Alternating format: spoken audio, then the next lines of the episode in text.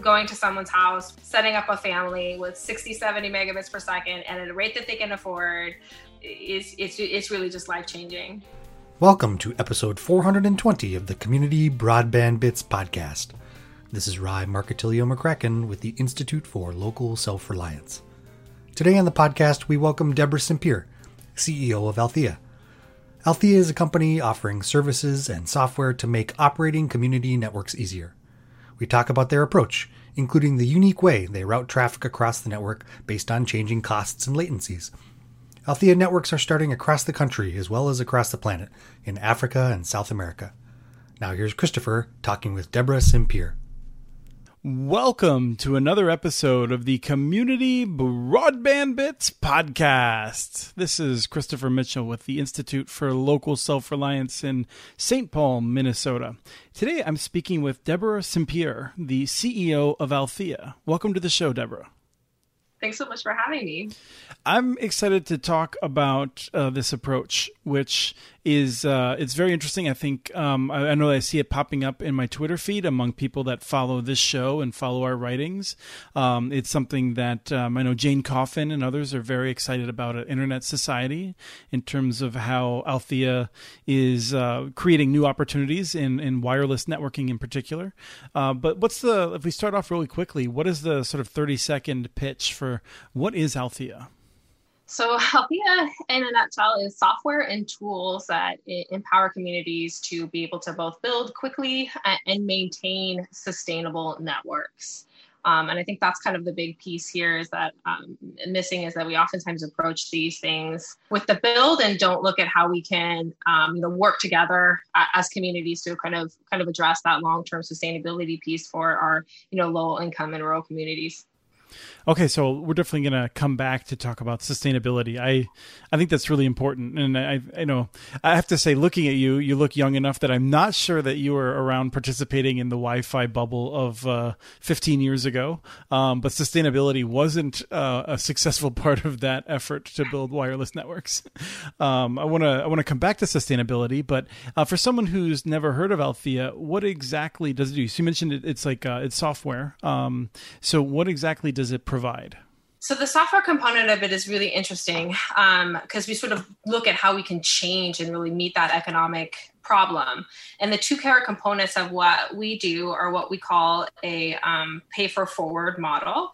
So um, that means that instead of one company or one big monopoly owning all of the infrastructure of the network, the towers, the cabling, all of that, uh, many different participants business owners, you know, a farm high up on the hill, um, or a homeowner in town can um, make up part of the infrastructure of the network, you know, with antennas on the roof or with cables and relay bandwidth to their neighbors and get compensated for you know being a part of the network which means we can build networks together in a cost effective way um, using private property uh, instead of public right away which can be cumbersome and expensive or you know large expensive you know 20 40 thousand dollar towers um, that are you know overly prohibitive for smaller communities that's that's heresy. Um, the idea that uncoordinated people could work together to form some kind of working network without uh, some sort of centralization. How how would that ever work? Well, right, and, and I think you know communities have been doing this for for eons, right? You know, they've been building cooperative infrastructure in, in many different ways. Certainly, the, the rural electrical co-ops are a great example of that. Well, I was just, sorry, I'm sorry to jump in, but I mean, my I'm I'm sometimes just totally my dry sense of humor or lack of sense of humor. I mean, that's I, what you just described as how the internet works, of course, right. and so there's a there's a very good model for it, at least. yeah, absolutely, and I think that's kind of I mean that's it in a nutshell. Is like, well, that's how can we streamline this, right?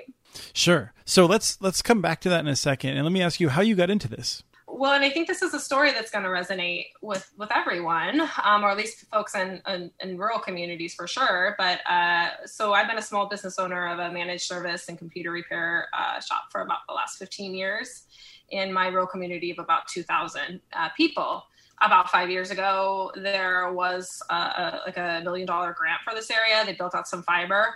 Um, but you know watching that kind of story unfold where it really did not meet the needs we still have people one megabit per second um, internet the fiber still in our town uh, is sold in 10 megabit per second packages. Um, so we we had this system that even though there was resources to come in and kind of build the the initial build we still did not meet the needs of the roughly you know 500 households in this area. From that is, is where we kind of got started working on althea um, and my personal background is also one who, who uh, is very interested in, in, like net neutrality and freedom of the internet info, uh, activism and um, I, I, got very heavily involved in that when the, when the debate was, uh, you know, kind of at, at its forefront. And um, you know, just just seeing that all unfold, I think really brought to to light um, that perhaps the the way that we can kind of change and and keep and hold these freedoms is not necessarily through um, legislative means or through uh, regulatory means, but perhaps it is through you know owning this infrastructure in a decentralized way. So this this is kind of what also led me to you know kind of get involved in this project and where where my where my my thinking around things are. When you say get involved with the project, does do you really mean start the project? Um, I, I don't really have a sense of where it came from yeah that's kind of an interesting story too. And i think one that maybe many startups also can um, can can understand. So i had started uh, working on what i called incentivized mesh nets. I, I thought you know hey if we align everybody's uh, incentives both the consumers and subscribers with the, the carriers that we could really you know make a difference. And uh, met Jehan Tremback and Justin Kilpatrick, who were working um, on actually the very first iteration of Althea, um, and started working together. So that that's how we that's how we kind of met and started the project. They had actually started what is Althea before for me.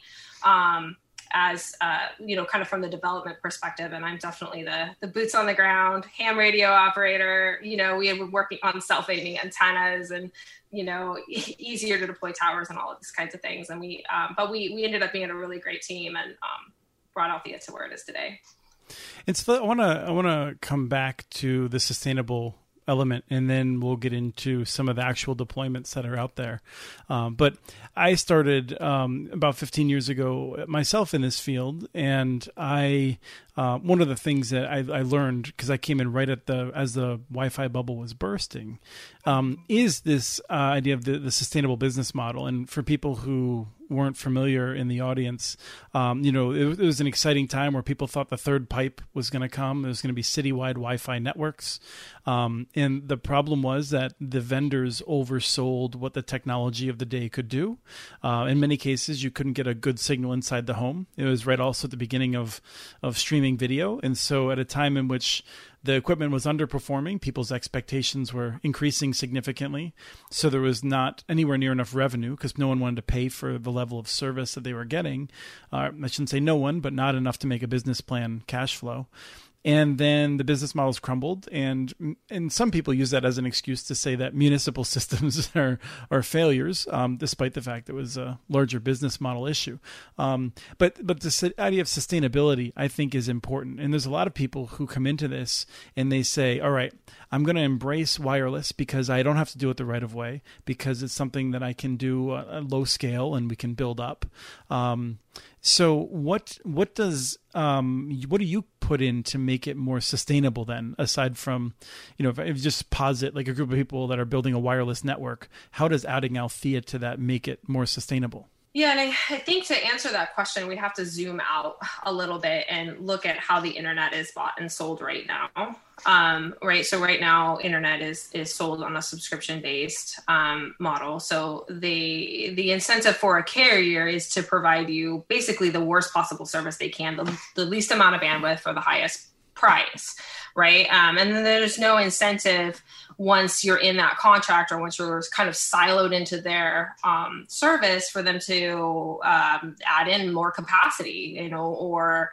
uh, in wireless capacity to change your antennas. There's there's there's no incentive for them, and for it's actually almost a, a divergent incentive. Um, so when when we looked at it, we thought, why would you do it this way? You know, you don't buy bananas as a subscription. Um, you know, you don't buy you don't go to the grocery store and buy your banana subscription.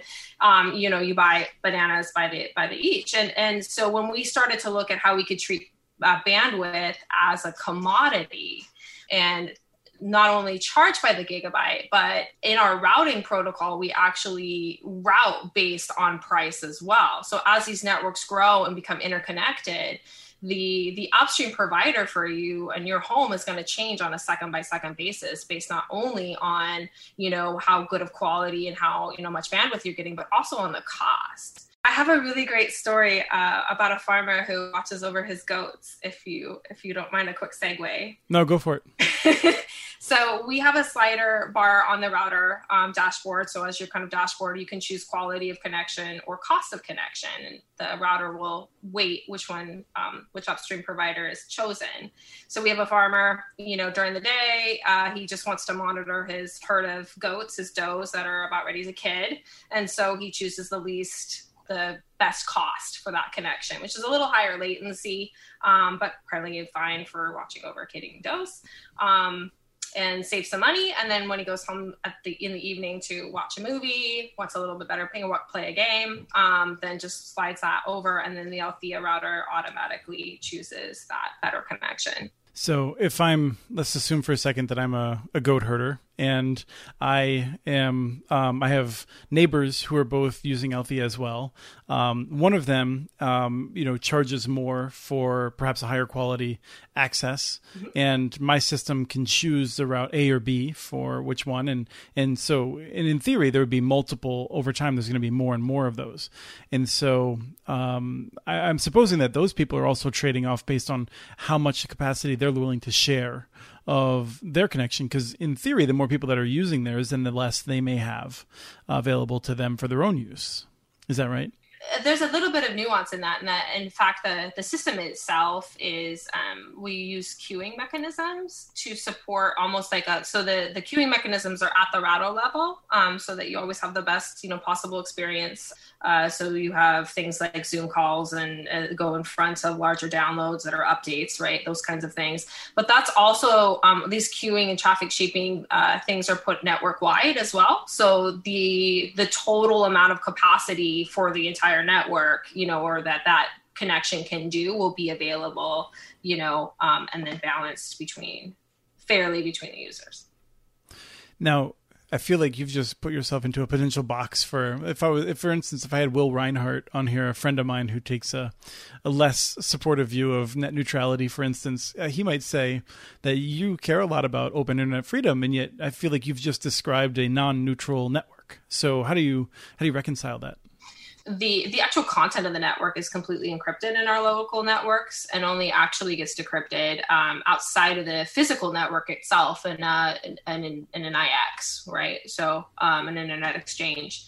So the actual none of the the actual content of the network. So we're looking at the types of packets, right? You know, not necessarily the um, the content of the network. So you won't have a situation where Netflix has a uh, a greater priority than Comcast or something like that, or HBO streaming, mm-hmm. right? So the content's very neutral, and that's very important to us.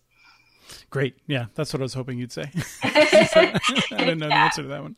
Yeah, absolutely. And what is interesting too, because as we, you know, we zoom out, some of our emerging markets are very focused on what they can do for caching and, um, you know, allowing some some types of content through. Um, and, and I, I, think that there's definitely some interesting opinions around, you know, whether it makes sense to provide free educational content. Um, but I, I, feel like the internet is so big and amazing and we all get different um, you know we all get different values from from it you know and to, to sort of box and say this is the kind of education that you should have is very difficult for us to support now, the way you've described it, I when I was first learning about Althea, I, I wasn't sure if, for instance, I as a Comcast customer myself, um, if I could start a local network and I would be the endpoint and people would use my bandwidth. But that doesn't sound like how you're setting it up. Correct. So, um, Althea networks are, the software is for people setting up community-based networks, right? Local networks, whether that's a small business, an existing ISP can use our software and tools, um, or uh, that's a like a community or nonprofit network. Many of our networks are in fact set up as legal cooperatives, which is a structure that works very well. But um, you know we are in, we envision this uh, or these networks are all set up with wholesale backhaul. So you want a dedicated source that's resellable and then within the network itself it organizes. So if you can kind of imagine that in fact the internet actually should be an entire open access network where people can add capacity and then it balances between that. That's the vision and you know but we definitely get there through through wholesale.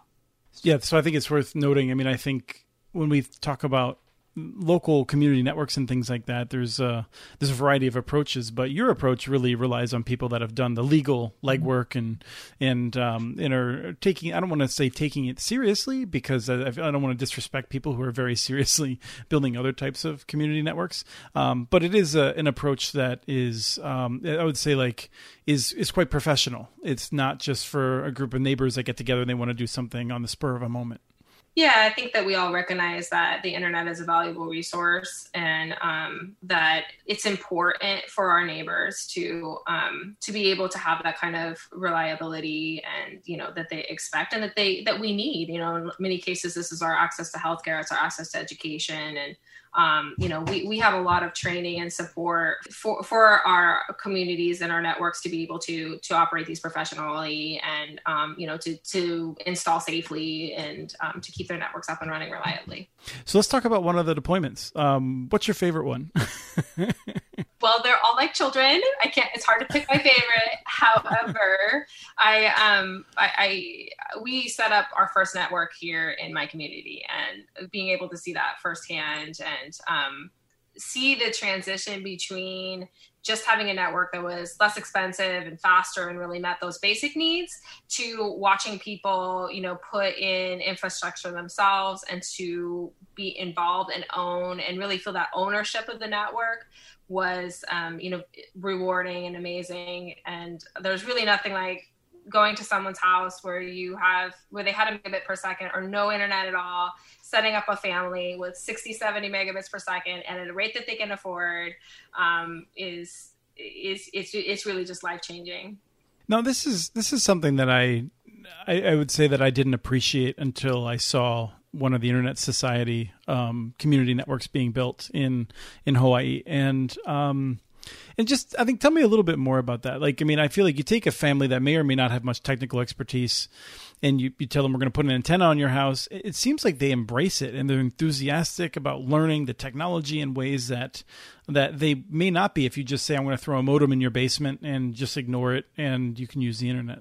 Yeah, absolutely. Um, one of one of, one of my favorite stories actually just happened recently in another network um, where you know they they had only CenturyLink DSL and you know appreciated what they did have, but it was you know four megabits per second on a good day. People weren't able to you know work or um, you know do school from home and uh, seeing the the local community members build this network. I mean we built incredibly quickly four weeks. Um, one of the community members actually was very excited. He was a ham radio operator already had some understanding of wireless went out and um, you know trenched and, and put up a 16 foot pole himself. And then he built this it's a, a telecom box but it was it was like the stone soup of telecom boxes because um, it was repurposed uh, roofing tiles and hand stained uh, wood. It's beautiful. It has this feet that's off the ground. It was and all the kind of community. It was repurposed from like all community members bringing. a they had maybe some chains and this person had the roofing tiles. And then there's like it's like a little router house that was built from the community coming together bringing materials together and built that. And then you know he's now uh, getting 120 megabits per second um, like 50 megabits per second up. Uh, so definitely changed his world. Was and he was also very excited to be giving back to the community. He's one of our key relays there and so, how does this work then? Um, uh, let's say that I'm, i want to do this in St. Paul, um, and um, I want to use Althea. Um, how do I go about interfacing with you, getting the wholesale, and figuring out how what role different people have? How does all that work?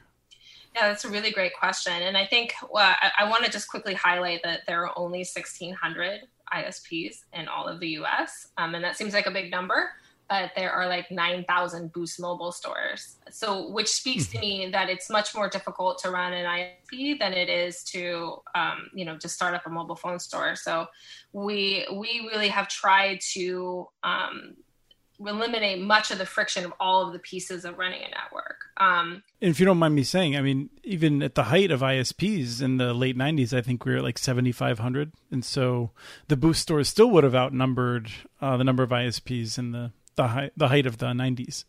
Yeah, which was absolutely a long time ago when we had a lot of competition at that time. Yeah, absolutely. So uh, we recognize that there is a lot of friction points around the technical pieces of operating a network, and um, so we took a lot of that complexity and um, basically offer full service consulting. Um, so we help you with your RF design. We can help you get that sort of DIA or backhaul, which is its whole other nuanced process. Um, and then we have our network operations center that's always available for tier one support. Um, so really through that, and we have supply line. We can help you with you get your gear, um, and then we have a, a customer CRM funnel, um, marketing materials that are standardized that, that you can use, and a, a, really great supportive community um, where we have ongoing support and calls that help with the outreach process um, and all of that. So really all of the kind of technical complexity and things that would really be a friction point to local networks, um, you know, we're there to help through that whole process. So first of all, we have folks um, you know, uh, fill out a uh, proposal, and then from there we can kind of take and um, help you design and build your network. So if I if I did that, then you might say, okay, well, in St. Paul, we we know that you can get good wholesale at, at these locations, and and here's recommendations on where you put your antennas and and things like that, and and sort of walk me through it. Now, now one of the things that that seems like a fairly standard, you know, consultant kind of um, package rule. But one of the things that that's unique about your approach is that then also any customers or people that subscribers that are using it, they themselves then um, can get credits. And so how does how does that come together in terms of how they get credits for the the store and forward and things like that? Not store and forward, but the forwarding. Yeah, so that all ap- happens automatically. So essentially, as the routing protocol chooses its routes, um, we have a, a, billing program that's built in called Rita that automatically um, counts how much, how many gigabytes that you forwarded to neighboring clients. Um, and again, remember this is all encrypted, so there's no uh, no place there where anyone can man in the middle or or, or see any of your data. Um, and then uh, those credits are automatically uh, paid to you. So that we use a, a digital stable currency called xdai um, that is pegged to the dollar. So um, basically you know some of our clients who have maybe 10 or 15 um, or so our relays that have 10 or 15 maybe subscribers downstream they uh, they usually get about you know anywhere between 50 to 70 dollars worth of xdai a month. And so the reason for that is in part then so you have people who are willing to put up relays to extend the network, right? Yeah, and I think one of the things too is is important about our our model is that we also do have a um, a monthly subscription fee that comes out not only just the pay for use, so that pays for your local what we call them operators, but if that is your you know local cooperative or your small business. Like for example, in Enfield, it's Wave Seven Communications, and and they help the relays. They come with with crew members to install your relay for you and help you with all that technical support. So relays don't have to be technically knowledgeable, nor do they necessarily they have to contribute any of their own resources, although they often do. Right, and you just mentioned Enfield, which is in uh, North Carolina, one of the um, Althea networks. Yeah, that's a really exciting story too. Um, you know, uh, that that area has been, you know, I think uh, suffering from lack of proper internet access for a, a long time, and um, we just recently deployed our our beginning infrastructure there to starting at what we call it the gateway. That's where the fiber comes in and where you have antennas that um, you know broadcast to the rest of the community. Um, and that's right there at the Enfield Library with support. We use the the bucket trucks from the local community. Um, I think that's either the city or or the utility district there and then we have free you know park and access wi-fi there right at there the library and then we're supporting the library with free internet access so you know to see the community support around this model is really exciting. And is this something that um, is it attracting a certain type of person? Um, is it a, like a more technical like person, entrepreneurial person? I mean, or is this just people who are like, look, I just need to solve this problem? Like, what what unites your your clients? I, I, think it's a little bit of a, a, mix. We definitely have seen since COVID more municipalities, county commissioners, um, and uh, you know uh, sometimes uh, tribal governments looking at this model. Um, especially since some of those communities, you know, maybe you have like we're, we're um, we hope to deploy late summer in this community called Plush and Adel. There's 100 households tops, um, where this is a really great model even for municipalities. Um, and then for our yeah, so then there's the the entrepreneurial uh, folks um, that are also uh, community minded. One of the kind of big keys here is the social capital. So it's much easier to deploy a community network if mm-hmm. you are a part of your community. Sure, yeah, you may you may not get along with all your neighbors, but at least you have a sense of what you can trust them to do, and and you do have a sense that you're all in it together. I'm sure. Yeah, I mean, I think in every community there's, you know, maybe a, a person who is a natural community leader, whether they're, you know, president of the Rotary Club or they're involved in their church or um, maybe it's a, a city mayor or whatever. We have these kind of broadband champions who can help coalesce and bring people together and and support support these projects. Is this something that is only in the United States? Oh no! I'm so excited.